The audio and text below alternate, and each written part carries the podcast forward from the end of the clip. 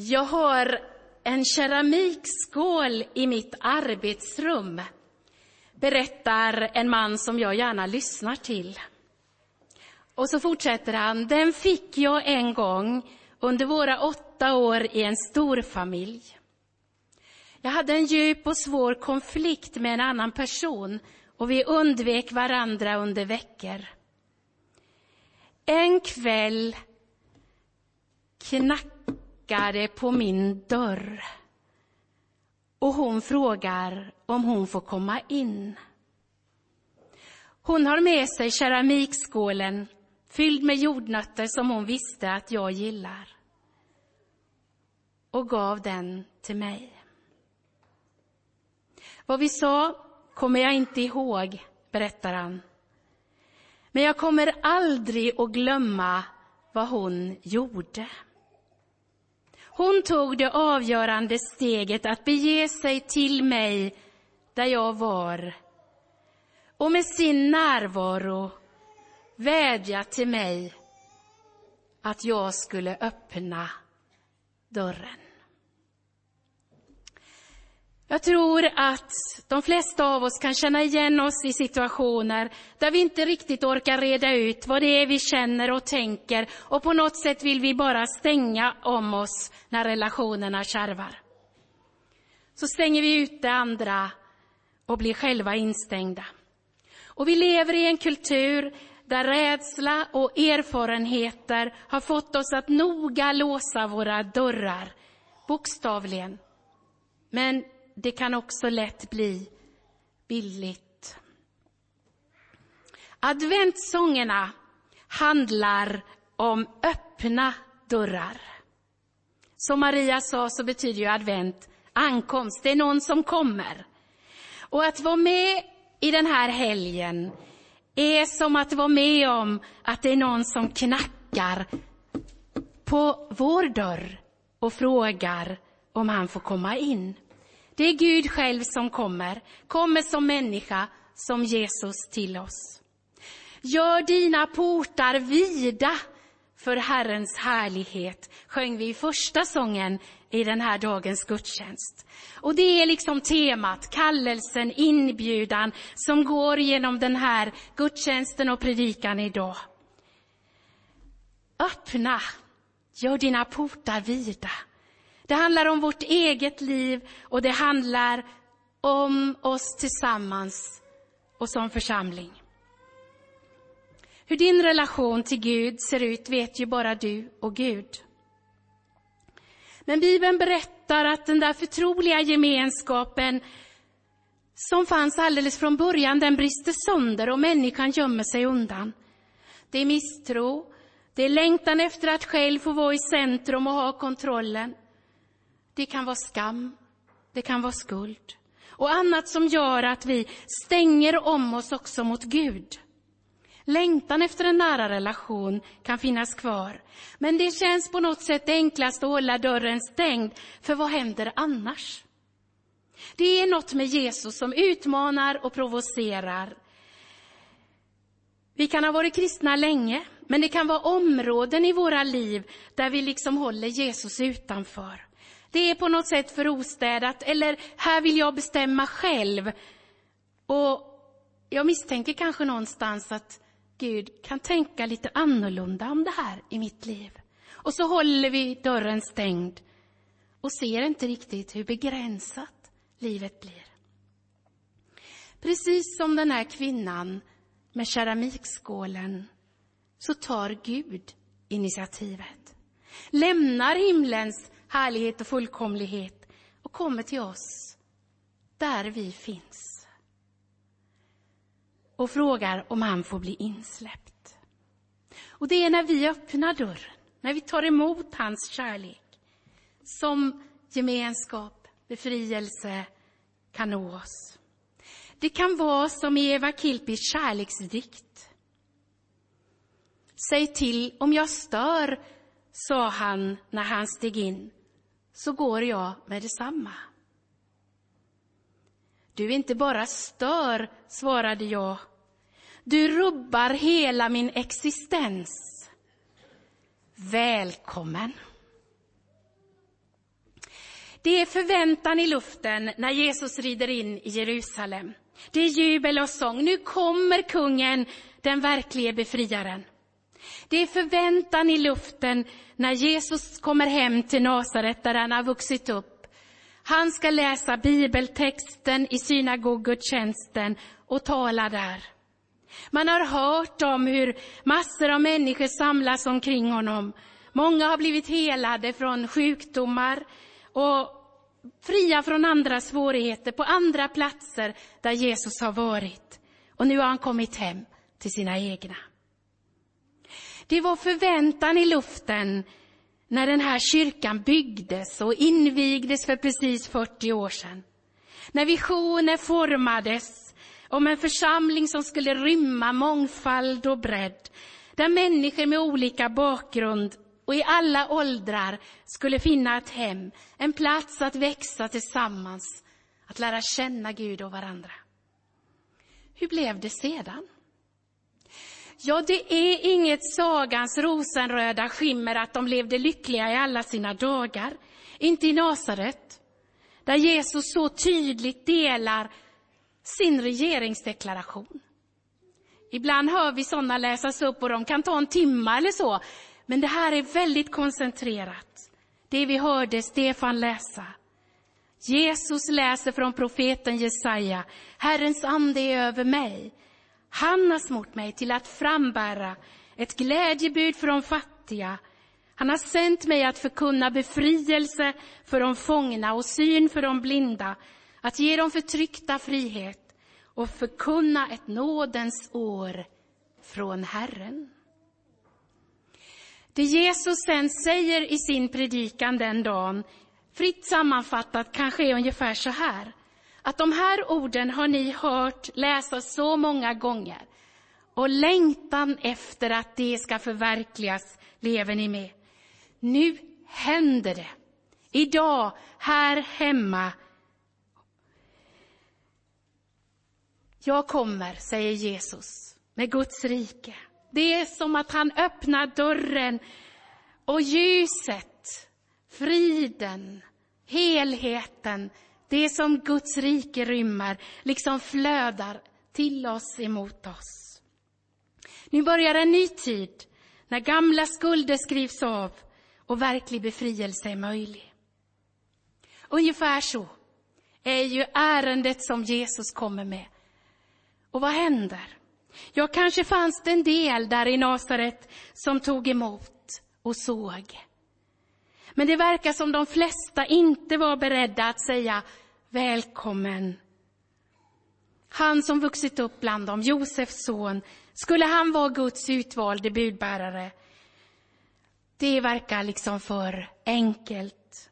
Nog skulle det vara något mer storslaget och annorlunda om det är Gud som kommer. Och så lämnar de Jesus utanför sina liv och sin stad. I Jerusalem, intåget med fest och jubel, så är det ett kors som liksom skuggar ändå den händelsen. Snart skulle de som ropar Hosianna ropa korsfäst. Vi vet inte om det var samma människor, men korsfästropet ljöd. Och i en laddad scen så möter Jesus Pilatus. Pilatus som är liksom symbol för den här världens stormakts, stormakter, representerar makten i den här världens modell. Att kunna beskatta, att som yttersta maktutövning ha rätt att döda genom krig och dödsdomar. Pilatus frågar Jesus som står där torterad och blodig, är du kung? Och Jesus svarar, mitt rike är av ett annorlunda slag. Om mitt rike hörde till den här världen hade mina följeslagare kämpat för att jag inte skulle bli utlämnad åt judarna. Men nu är mitt rike av ett annat slag. Jesus tar ondskan på mycket större allvar än att bara driva ut romarna. Snart skulle de ju ersättas av några nya av liknande sort. Om det rike Jesus kommer med ska kunna upprättas kan det inte ske med våld och denna världens maktutövning. Det måste ske genom frivillig överlåtelse till hans vilja. Genom att vi människor öppnar dörren till vårt liv och välkomnar honom och varandra. Den svåra vägen till försoning är det som Jesu död och uppståndelse handlar om. Det är för stort för oss att riktigt bottna i, men viktigt att se. Han har makt att skapa ny framtid, men det är ingen enkel väg. Han kommer med ett oerhört hopp för alla oss som stänger om oss, som kämpar i och med mörkret i och omkring oss. Han är världens ljus. Och en gång ska alla se det. Men hans rike är annorlunda, går djupare, är mycket mer långsiktigt än vi först trodde.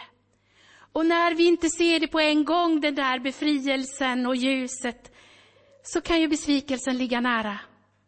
Har han inte makt? Skulle han inte ställa allt till rätta, skipa rättvisa, hela? Så mycket är fortfarande så trasigt och orättvist. Jag själv och andra människor lider. Hur blev det i Hjortensbergskyrkan? Ja, det har vi väl alla som har varit här längre eller kortare tid kanske en egen berättelse om. Att det finns mycket glädje och tacksamhet för vad möten här med Gud och människor betytt genom åren. Det framkom tydligt i gårdagens fest. Många har sagt ja till Jesus och varandra på ett sätt som rubbat existensen, gett en ny början. Vi har mycket vi kan fira och tacka för. Så mycket av engagemang, av arbete och pengar har satsats. Men när vi är ärliga så finns det ju också smärtsamma erfarenheter. Människor vi saknar, kamp vi har gått igenom, en del som inte blev som vi hoppats och tänkt oss. I vår glädje över bredd och mångfald kan vi känna att det också är snubblande nära att det ska vara på mitt sätt om det ska vara rätt. Besvikelser över att andra inte delar engagemang för just det som jag tycker är viktigast. Besvikelse över att själv inte orka och kunna, kanske som förr. Och då är det lätt att vi liksom tappar fokus, börjar leta fel och tappar mod och hopp och glädje. Då behöver vi lyfta blicken från oss själva.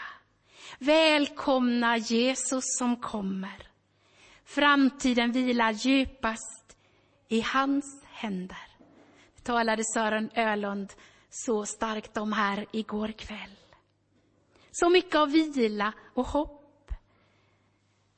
Att han kommer i det vardagliga och enkla. Han som föds och läggs i en krubba drar människor av alla sorter till sig. Han knackar på dörrar som vi har stängt om oss. Vill befria oss från bördor av olika slag som vi bär på. Det som hotar att ta min och din livsglädje och kamplust.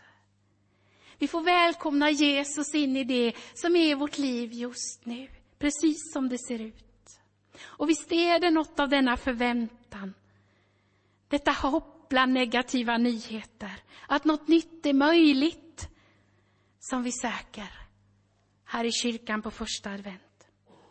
Och när Jesus kommer med sin värme, med sin kärleks starka glöd, och rör vid oss så är det som att han vill säga, min älskade vän, jag vill föra dig ut i frihet. Men den vägen är aldrig smärtfri. Välkommen in i mitt rike, nådens rike. Du kan vinna verklig frihet genom att lägga ner din egen vilja och förena dig med min. Och så i den heliga Andens kraft så vill Jesus liksom ha oss med i sitt uppdrag. Att frambära glädjebud, befrielse, syn, att ge förtryckta frihet.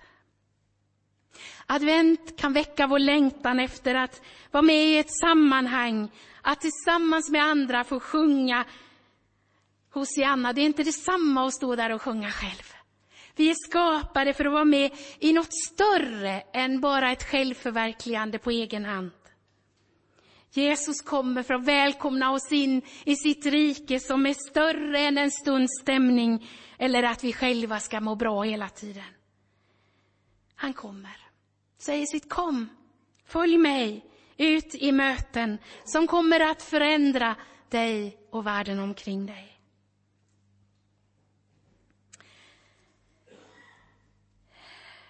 Vi får ta emot nåd från Jesus och från varandra. Det behöver inte vara så storslaget det här att börja smaka Guds rike. För ett par dagar sedan så var det en ung medarbetare som kom till mig med en blomma och ett kort med några ord som värmer länge. Och jag kände hur det där bröt igenom. Irritation och trötthet och många saker som liksom hotade att stänga in mitt liv. Så kan vi få möta varann på många olika sätt och liksom öppna dörrar till gemenskap, till glädje och liv. När Jesus får fylla oss med sin värme. Jag tror att Jesus vill kalla oss att knacka på dörrar. Också rent bokstavligen, men också som en bild. Och bjuda andra till gemenskap med oss och med Jesus. Vi får öppna våra liv, våra hem, den här kyrkan för att välkomna många fler. Också de som inte är lika oss själva. Linnea, vår ungdomsledare, har tagit initiativ till en satsning att öppna upp kyrkan för fler ungdomar. Cafékvällar planeras inför vårterminen. Och hon har känt att namnet för det här ska vara Open Doors, öppna dörrar. Många behövs för att förverkliga det initiativet. Men jag tror att Jesus kallar oss att vara med och öppna många fler dörrar om vi vill ta på allvar att följa honom. Och när vi blir trötta och tycker att vi ser för lite av Jesu makt att förändra, så får vi minnas det vi också hörde i början av den här gudstjänsten, att visst handlar advent om att Gud älskar oss var och en så högt att han kommer till vår värld, bli människa för att rädda och befria. Att advent handlar om att Gud kommer, Jesus kommer till oss nu, rakt in i det som är våra liv, med sitt ljus, med sin frihetsvind.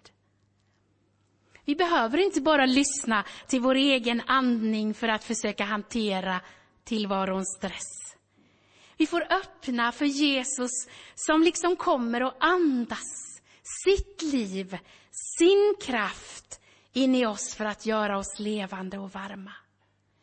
Men vi får minnas att advent handlar också om att Jesus ska komma med sin härlighet och då ska hans rike prägla hela tillvaron. Det är det starka hoppet som lyser mot oss i Bibeln. Vi har inte sett hela historien än. Vi behöver inte leva i nuism som jag hörde om på spanarna i radion igår. Där det liksom bara är det som händer precis just nu som är det viktiga. Utan vi får leva med en historia där Gud har handlat. Vi får leva öppna för Guds närvaro ibland oss just nu. Och hur framtiden ska bli har ju också med våra val nu. Hörde vi också igår och jag vill upprepa det. Men ytterst så är det Gud själv, Jesus, som kommer med framtid. Den börjar påverka oss nu och en gång ska den stora orkestern spela upp adventssången. Vi hör i den 98 salmen